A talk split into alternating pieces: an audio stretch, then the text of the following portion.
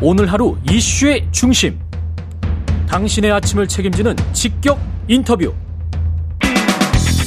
여러분은 지금 KBS 일라디오 최경영의 최강 시사와 함께하고 계십니다. 네, 이재명 민주당 대표가 2년 전 전당대회 돈봉투 살포 의혹에 공식 사과를 하면서 적극 대응에 나섰는데요. 민주당 지도부는 어떻게 생각하시는지 서영교 최고위원 전화로 연결돼 있습니다. 안녕하세요.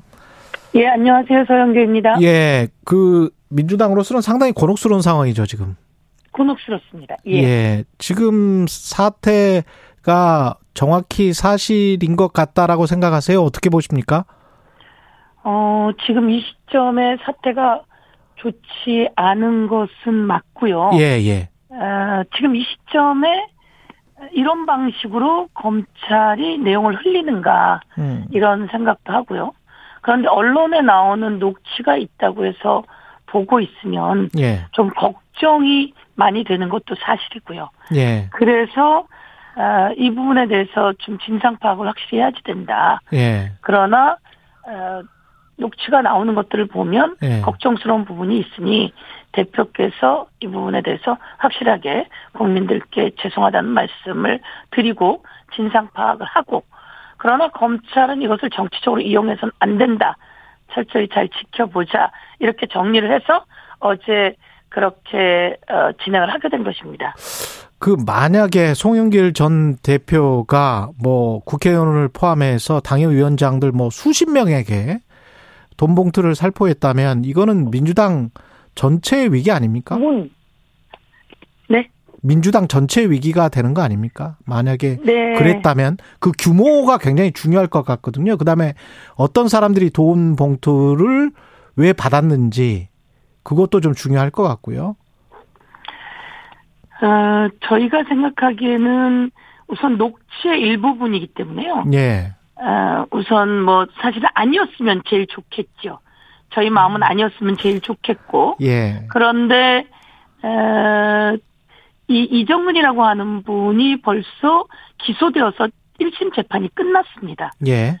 아, 작년에 이건 수사된 내용이기 때문에 음. 이 내용이 있다면 작년에 그 공소장이 같이 기재되어야 됐고 그리고 재판을 받았어야 합니다. 음. 그러면 작년부터 벌써 수사가 진행됐고 체크가 되어 되는 게 맞았다고 생각하는데요. 예. 그렇지 않고 지금 이 시점에 그 이정은이라고 하는 분은 1심 재판이 이제 선고까지 끝났습니다. 그런 상황에서 이 내용이 나와서 저희가 만약에 그 내용들이 확실하게 파악이 됐다면 작년부터 아마 검찰이 휘몰아쳤을 것인데 어, 그렇지 않은 상황이기 때문에 이 돈 봉투 얘기가 있으나 얼마나 전달되었을지 전달되지 않고 그냥 뭐 모으기만 했다든지 그 과정 속에서도 어 실제로 진행이 얼마나 됐는지 모르는 일이고요.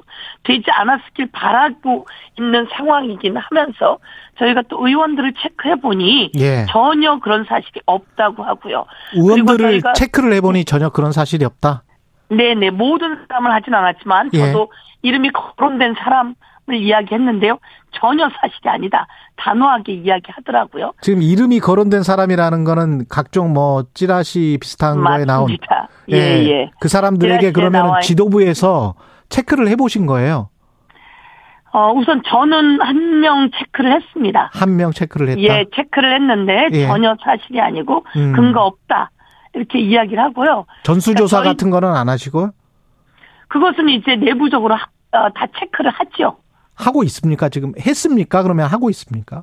아닙니다. 그러니까 어, 공식적으로 한다 하고 있다 이렇게는 얘기하지 않지만 예. 이 내용이 이렇게 나왔는데 어, 이리저리 체크해 봐야지 되는 거고요. 음. 상황들을 체크해 봐야지 되는 건데 뭐 조사 기관이라서 이렇게 하는 형태까지는 아니고요. 예. 예, 저희가 아름아름으로 좀 체크를 해보고 있습니다. 송영길 전 대표가 귀국을 조기에 하는 게 낫지 않습니까?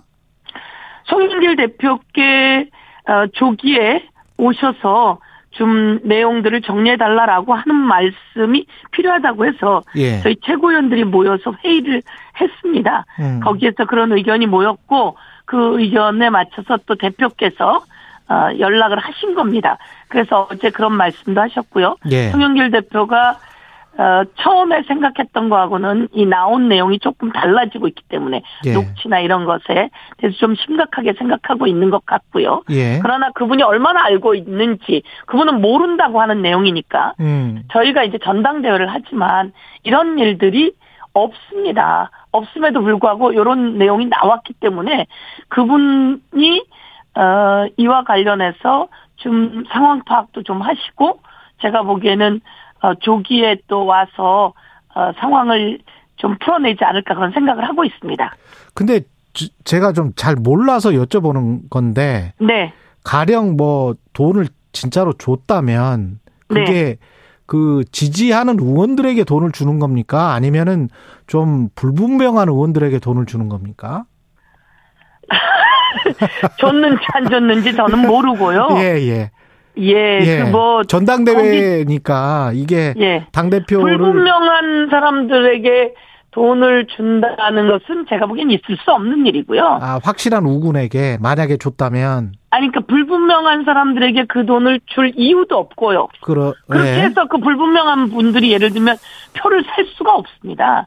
음. 마찬가지로 분명한 의원들도 음. 제가 그 녹취 내용이 뭐 좀 애매하니까 저도 말씀을 드리진 못하겠으나요? 예. 이 돈을 줘서 표를 살 수가 없습니다. 음. 이 돈을 주는 행위가 뭐 과거에 그 박기태 의원이나 뭐 이럴 때는 표를 사는 행위로 갔을지 모르겠는데요. 예, 예. 지금 전당대회는 권리당원 그리고 그 이런 내용이기 때문에 그리고 또 자기가 다 판단해서 표를 찍기 때문에 예. 표를 사는 행위라고 말할 수는 없습니다. 몇 저는 표- 그렇게 생각하는데요. 예, 예, 예. 예.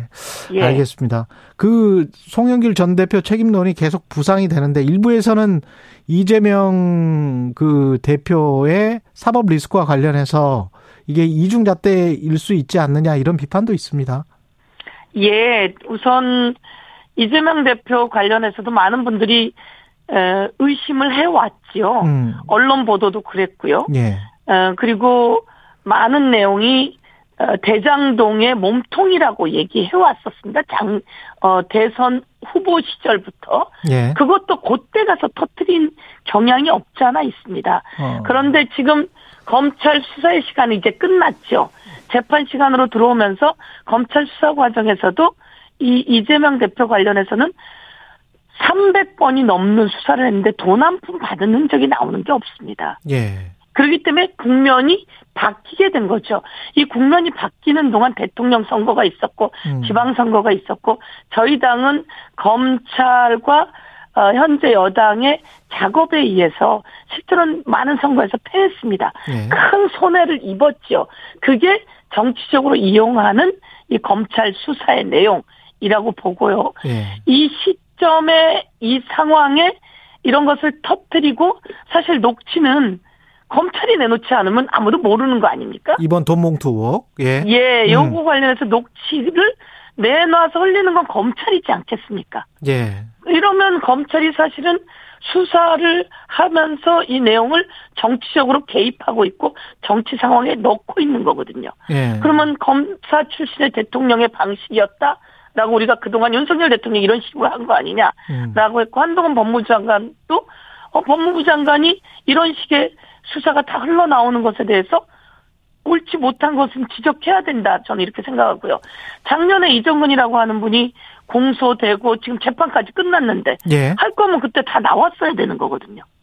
그거 다 끝내놓고 나서 이렇게 나오는 거라서 예. 저는 뭐 이재명 대표에 대해서는 이재명 대표가 수없이 많은 고난도 받았고 우리 당도 그렇게 받았는데 음. 지금 시점은 오히려 재판을 받고 있음에도 불구하고 많은 국민이 어, 이재명에 대해서 어, 이 정치적 수사였어.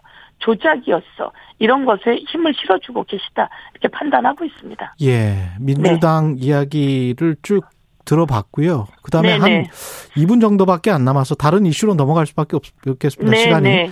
네. 김승희 새 의전 비서관 임명을 두고는 어떻게 생각하세요? VIP가 대통령이 윤석열 대통령인지 김건희 대통령인지 이런 얘기가 요즘 많이 나오고 있지 않습니까? 예. 그리고 제가 대통령실 홈페이지를 들어가 봤어요. 그랬더니 김건희 여사 관련한 사진들이 너무나 많더라고요. 음. 그러면 이런 내용들이 왜 자꾸 대통령실에 어, 대통령이 누구인지 호도되고 있는가 라고 하는 부분에서 알고 보니 의전 비서관에 김건희 여사의 최측근이 있었고 그리고 요즘 외교 참사, 일본과의 굴욕 외교, 미국의 도청 문제 이런 거에 있어서도 아주 저자세의 굴욕 외교들을 하고 있는 중심에 의전이 있지 않았나. 그 의전에 김일범 의전 비서관과 갈등을 빚다가 김일범을 내보내고 의전 비서관 자리를 꿰찬 김승희라고 하는 사람은 도대체 누군가. 아, 알고 보니 김건희 여사의 최측근이었다. 모두 다 옳지 않은 거라고 생각을 하는 거죠. 음. 대통령실이 공적인 공간이고 나라를 위해서 일해야 되는 공간이고 국민을 위해서 일해야 되는 가장 중요한 대통령이기 때문에 사적인 것은 내려놔야 되거든요. 그런데 거기에 부인인 김건희 씨의 사적인 관계의 사람들이 장악을 해가는 모습이 보이는 겁니다. 이것이 대통령실이 국익과 어 엇나가는 외교들을 하고 있고 국익과 엇나가는 대한민국 정치를 하고 있는 측면에서 국민들이 보고 있고 언론이 문제 제기하고 있고 그래서 저는 김승희 의전 비서관이라고 하는데요. 자격 없고 사적인 것과 공적인 것이 구별이 안 되고 있다. 이렇게 말씀드리고 싶습니다. 예, 여기까지 듣겠습니다. 더불어민주당 네. 서영교 최고위원이었습니다. 고맙습니다. 네. KBS 1라디오 최경련의 최강시사 1부는 여기까지고 잠시 2부에서는 윤희숙 전 국민의힘 의원 그리고 한 번 더 뉴스 준비되어 있습니다.